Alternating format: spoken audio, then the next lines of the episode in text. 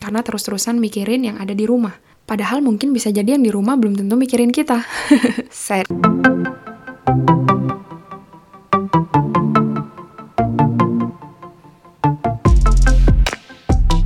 Hai semuanya, selamat datang di Winter, waktunya berinteraksi.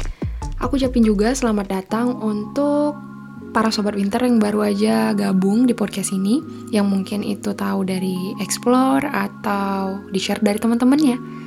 Nah, di episode 13 ini kita bakal bahas tentang rindu rumah. Ayo sekarang ngacung siapa yang lagi nggak di rumah.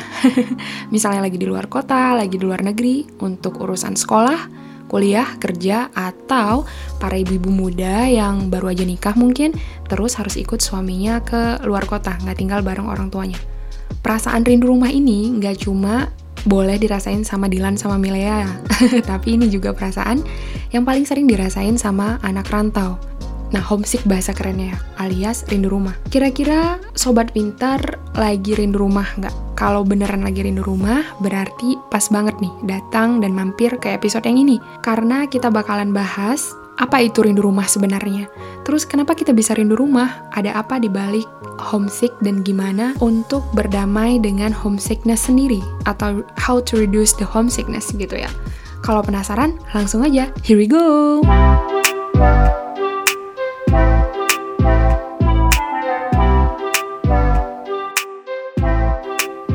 Nah, sobat pintar, istilah homesickness itu alias rindu rumah udah terkenal sejak tahun 1700-an ya. Berawal dari negara Swiss, ada seorang dokter dari Basel yang bernama Johannes Hofer yang menyebut homesickness ini sebagai nostalgia atau pada saat itu nama lainnya adalah Schweitzer Krankheit yang artinya penyakit Swiss gitu ya. Kenapa disebut penyakit? Karena pada saat itu ada banyak orang yang sedang mengalami rindu rumah ini dan setelah diteliti ternyata ada gejala-gejala yang mereka alami, makanya kasus rindu rumah ini disebut sebagai penyakit. Untuk lebih jelasnya, kita akan bahas nanti ya. Nah, dari artikel yang aku baca, ada seorang psikolog yang bernama Joshua Claypool, seorang profesor juga dari Public Health at the University of Alabama at Birmingham. Beliau mengemukakan bahwa ketika kita merasa rindu rumah, sebenarnya kita merasa insecure dan nggak nyaman dengan keadaan kita yang sekarang, baik itu fisik maupun emosional.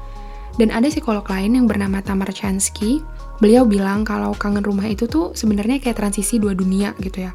Analoginya ketika kita melihat kolam renang dan kita belum masuk ke dalamnya, pasti kita berpikir, kenapa aku harus masuk ke dalam kolam renang itu? Pasti nggak nyaman, pasti dingin gitu ya. Tapi, if we stay in gitu ya, dan kita udah berada di dalam, pasti we feel good gitu, sampai kita nggak mau keluar lagi. Gitu juga perasaan rindu rumah tadi karena mungkin kita belum nyaman sama tempat di mana sekarang kita berada, kita tinggal gitu ya. Makanya homesick itu bisa datang gitu. Dan beliau juga berkata bahwa homesick itu sebenarnya proses. Proses di mana kita belajar mengontrol perasaan kita sendiri kalau sebenarnya kita tuh bisa mengeksplorasi transisi yang aku jelasin tadi gitu ya. Dan kita bisa menemukan akar baru gitu dan berusaha untuk connected pada hal-hal yang bisa buat kita nyaman kayak di rumah sebenarnya. Jadi uh, menurut teori beliau, kita sebenarnya bisa aja nggak kangen karena kita bisa mengontrol perasaan kita. Kita bisa buat tempat di mana sekarang kita berada itu kayak rumah sendiri, tapi ya butuh proses untuk itu kan, makanya nggak mudah mungkin. Dan kalau aku boleh tanya ke sobat winter sekalian, kira-kira hal apa aja sih yang dirinduin dari rumah? Kalau aku sih masakan ibu. Terus suasana hangatnya rumah, keakraban yang kita punya gitu ya. Kayak aku ke adik aku, even kita sering berantem, atau ibu aku sering ngomelin aku, tapi hal-hal kecil itu yang buat aku rindu rumah. Gimana aku ngobrol sama ayah aku di teras sampai larut malam, jadi itulah kehangatan-kehangatan yang mostly aku kangenin banget dari rumah. Nah, setiap orang kan pasti punya hal-hal yang berbeda yang dia kangenin dari rumah ya. Makanya psikolog yang bernama Joshua Claypool tadi, beliau mengatakan bahwa sebenarnya homesickness itu terbagi dua. Jadi homesickness itu ada di dua different buckets. Yang pertama, anxiety bucket, artinya keranjang kecemasan. Keranjang kecemasan aneh ya namanya. Tapi anxiety bucket itu maksudnya adalah kecemasan atau kegelisahan yang menjadi salah satu faktor yang membuat kita jadi kangen rumah atau pengen pulang. Jadi ketika kita ngerasa nggak nyaman, gugup, cemas, stres karena kita nggak berada di tempat atau di situasi yang nggak biasa gitu. Dan itu membuat kita merespon keadaan ini dengan berpikir dan menghubung-hubungkannya dengan keadaan rumah. Jadi kayak kita berpikir di sini tuh nggak aman, di rumah lebih aman, di rumah lebih safety. Makanya kita jadi pengen pulang ke rumah, jadi rindu rumah gitu ya. Dan yang kedua adalah the other bucket is more about grief atau kerinduan. Jadi kita rindu rumah itu ya karena kita rindu. Kita rindu kenyamanan rumah dan orang-orang yang ada di dalamnya mungkin. Dan hal ini membuat kita membanding-bandingkan keadaan rantau dengan keadaan rumah. Jadilah ambiar gitu ya. Jadilah perasaan nostalgia, flashback yang kita punya itu menjebak kita untuk rindu rumah, untuk pengen pulang gitu. Nah, di sini Chansky juga menambahkan bahwa situasi seperti ini tuh dapat men-trigger tubuh kita untuk mengaktifkan yang namanya fight flight alarm system. Tahu nggak sobat winter itu apa? Nggak tahu. aku juga awalnya nggak tahu.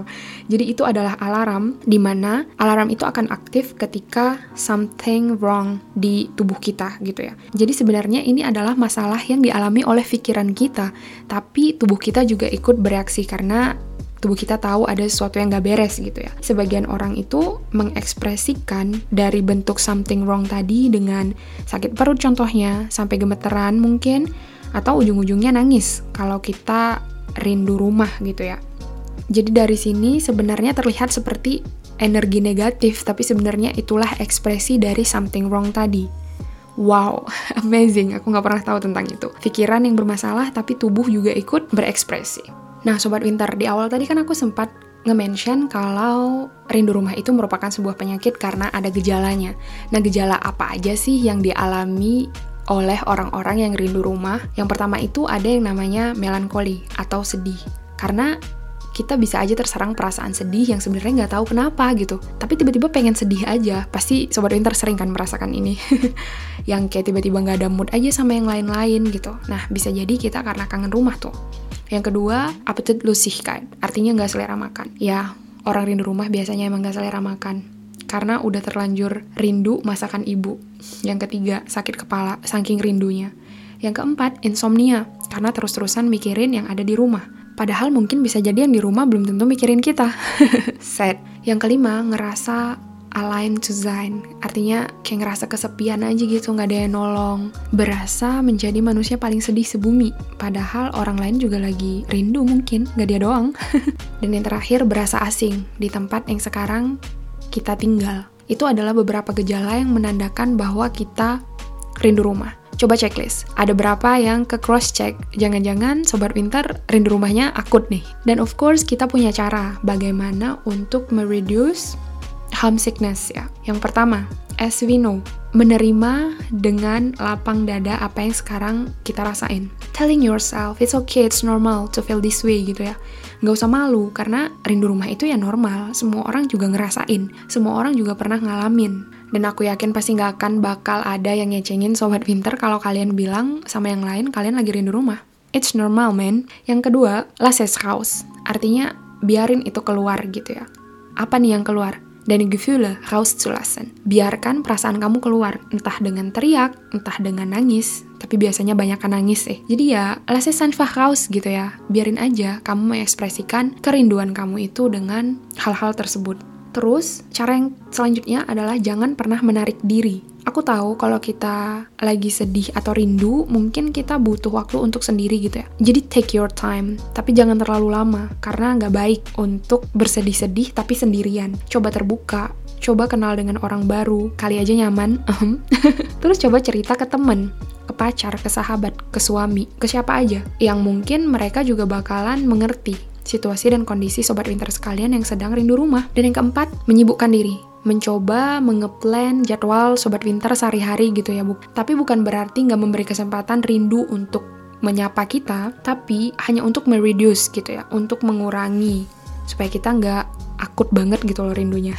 Jadi find a new hobby in your area, explore new city. Karena aku pernah baca sebuah quotes kayak yang explore sesuatu yang baru itu adalah cara to deal with homesickness Daripada kita complaining about tempat kita tinggal sekarang atau situasi kita sekarang, tapi try to find what you love about it gitu ya. Jadi jangan berpikir minus minus minus minusnya terus dari kota tempat kita tinggal, tapi coba cari plusnya gitu. Pasti ada dan pasti kamu bisa temukan dan kita suka gitu ya. Nah, karena aku gabut, jadi aku juga sempat buat Insta Story nanya ke teman-teman yang lainnya apa yang biasa mereka lakukan untuk deal with homesickness. Jadi beberapa orang ngejawab dan jawabannya itu hampir rata-rata sama semua ya. Jadi mereka ngejawab itu ada yang masak makanan favorit yang biasa dimasak ibu di rumah gitu ya. Bener banget, aku juga sering ngelakuin ini.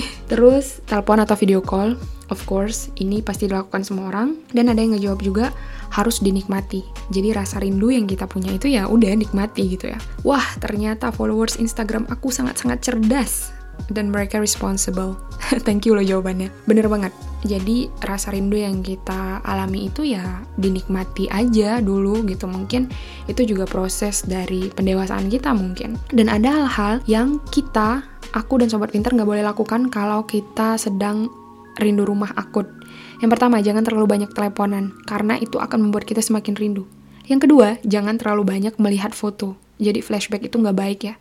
Ntar kita jadi makin sedih, jadi pengen pulang jadi rindu banget gitu. Dan yang ketiga, limit media social use. Artinya jangan terlalu banyak buka sosial media karena kita pasti bakalan ngeliat ketika sepupu kita kumpul, saudara-saudara kumpul, tapi tanpa kita sedih banget gak sih? Jadi makanya ketika orang lain punya sifat untuk mengupload semua kegiatan mereka bersama keluarga misalnya lebaran sakit banget gak sih ketika kita jauh di luar kota di luar negeri nggak bisa pulang? Kita cuma bisa ngeliat instastory mereka dan itu tuh buat kita jadi semakin sedih gitu ya. Karena kita nggak ada di sana nggak ada di momen bahagia itu jadi ada baiknya kita bersikap untuk mengurangi atau mereduce penggunaan sosial media kita. Dan tips terakhir dari aku adalah membuat tempat di mana kita sekarang tinggal menjadi rumah kedua kita. Karena nggak ada larangan dong untuk punya dua rumah, tiga rumah, empat rumah, atau lima rumah. Karena menurut aku, rumah pertama akan memberikan 100% kedamaian, kehangatan, dan keakraban yang kita butuhkan. Tapi bukan berarti di rumah kedua atau ketiga kita, kita nggak bisa menciptakan itu. Ya, even nggak 100% sih. Tapi itu bakalan bisa mengobati rasa rindu kita dan gak terus-terusan ke-trigger untuk rindu rumah dan pengen pulang. Jadi pada akhirnya cuma kita sebenarnya yang bisa ngehandle rasa rindu ini. Jadi tergantung kita ya sobat pinter. Dan yang perlu kita tahu adalah we are never too old to miss our home. Jadi normal aja gitu kalau kita mau usia berapapun tetap rindu rumah. Karena di mana pun dan sejauh apa pun kita pergi, emang rumah itu selalu menjadi tempat paling damai dan dinanti untuk pulang. Jadi, semangat ya semua anak rantau. Semoga perjuangan kita dan lelahnya kita terbayarkan. Belajar baik-baik, bekerja baik-baik, karena pasti ada waktunya untuk nanti kita pulang. Karena sampai kapan pun rumah kita akan tetap menunggu untuk kita pulang kembali. So, that's fars. Jadi itu isi episode uh, kali ini. Terima kasih untuk semua sobat winter yang udah dengerin podcast ini sampai habis. Kalau sobat winter berpikir podcast ini menarik dan bermanfaat, sobat winter boleh share ke teman-teman yang lainnya. Dan kalau nggak mau ketinggalan episode terbaru dari aku, silahkan follow aku di Spotify. Sampai ketemu di episode berikutnya. Bye.